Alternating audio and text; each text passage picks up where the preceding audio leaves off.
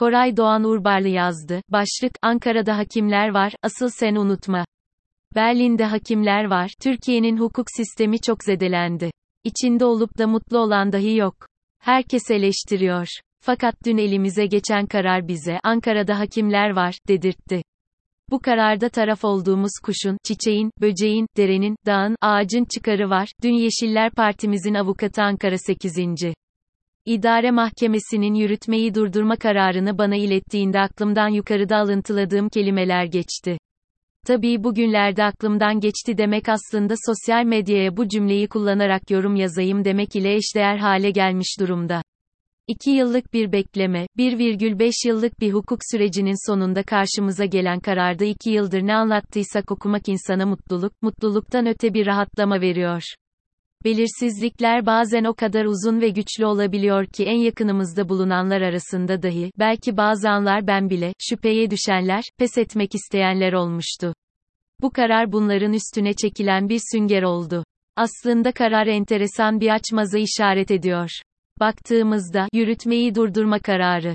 Peki durdurulan ne? Bir şey yapılmama hali. İçişleri Bakanlığı bize alındı belgemizi vermiyor.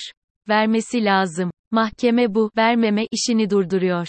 Ver diyor yani. Karardan kısa bir alıntı yapmak istiyorum. Davacılar tarafından sunulan belgelerde herhangi bir eksiklik bulunduğu yolunda idarece somut bilgi ve belge sunulmadığı gibi, davacıların yasal şartları taşımadığı yolunda bir tespitinde bulunmadığı anlaşılmış olup, alındı belgesinin verilmemesi yönünde tesis edilen dava konusu işlemde hukuka ve mevzuata uyarlık bulunmamıştır.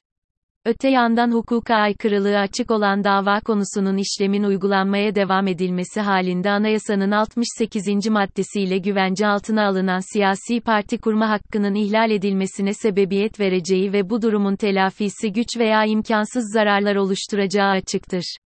İşte biz de iki yıldır tam da bu cümleleri kuruyorduk.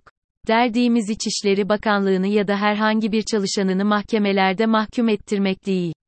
Hiç de olması aslında. 21 Eylül 2020'de biz alındı belgemizi almak ve gücümüz ölçüsünde siyaset yapmak istiyorduk. Anayasanın 68. maddesinin bize verdiği hakkı kullanmak istiyorduk. Hala da derdimiz o, yeşil düşünce insanların siyasi olarak örgütlenebilecekleri, seçme ve seçilme haklarını kullanabilecekleri bir kuruma sahip olsun. Sonrası zaten Yeşiller Partisi üyelerinin siyasi ve sosyal becerilerine kalıyor. Fakat politik bir blokaj ile bize yaşatılan bu durum karşısında çözümü hukukta aradık ve bulduk. Biz iki yıl kaybettik. İnsanlar bize üye olmaktan çekindiler. Belki bizi, bir işi beceremediler, şeklinde kafalarında kodladılar. Büyüme hızımız düşük kaldı. Fakat Türkiye'de kaybetti. Orman yangınları, müsilaj, maden ya da enerji üretimi için tarumar edilen ormanlar, tarlalar demokrasiden uzaklaşma, toplumsal cinsiyet alanında yaşanan korkunç gerileme, ekonomik çöküş, sadece akranları gibi yaşamak isteyen gençlerin de geleceklerinin çalınması ve geçmiş kuşakların yanına gönderilmeleri. Daha birçok alan sayılabilir. Hepsi de Yeşiller Partisi'nin sözünün olduğu konulardı. Hem de çağdaş anlamda geçerli sözlerinin olduğu konulardı. Biz yine sözümüzü söyledik ama kimi zaman, kendilerine Yeşiller Partisi diyen bir grup, olmaktan öteye geçemedik kamuoyunun bir bölümünün gözünde. Tabii ki madalyonun öteki yüzü de var, her zaman bizimle olan siyasi partiler, gazeteciler, yazarlar, akademisyenler, STK çalışanları da oldu. İki sesimiz varsa sayelerinde bazen beş oldu. Ben en tepedeki alıntıma döneyim. Prusya Kralı 2. Frederick 1750 yılında Potsdam'dan geçerken, bir yeri çok beğenir ve adamlarına orada kendisine bir saray yapmaları emrini verir. Kralın adamları gösterilen yere gidince, saray yapılacak yerde bir değirmen olduğunu görürler.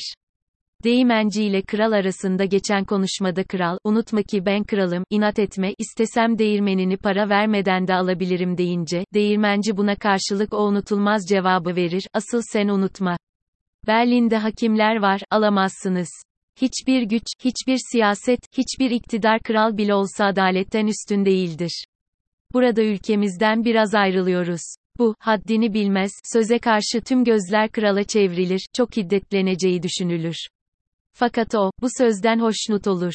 Zira mahkemeleri ıslah etmek için öteden beri çok çalışmaktadır ve çabalarının meyvelerini verdiğini görmek onu mutlu eder.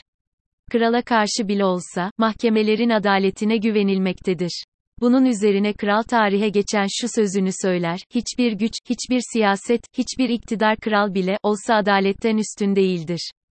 Hiç kimse adaletin üstüne çıkamaz. Türkiye'nin hukuk sistemi çok zedelendi. İçinde olup da mutlu olan dahi yok. Herkes eleştiriyor. Fakat dün elimize geçen karar bize, Ankara'da hakimler var, dedirtti. Bu kararda taraf olduğumuz kuşun, çiçeğin, böceğin, derenin, dağın, ağacın çıkarı var.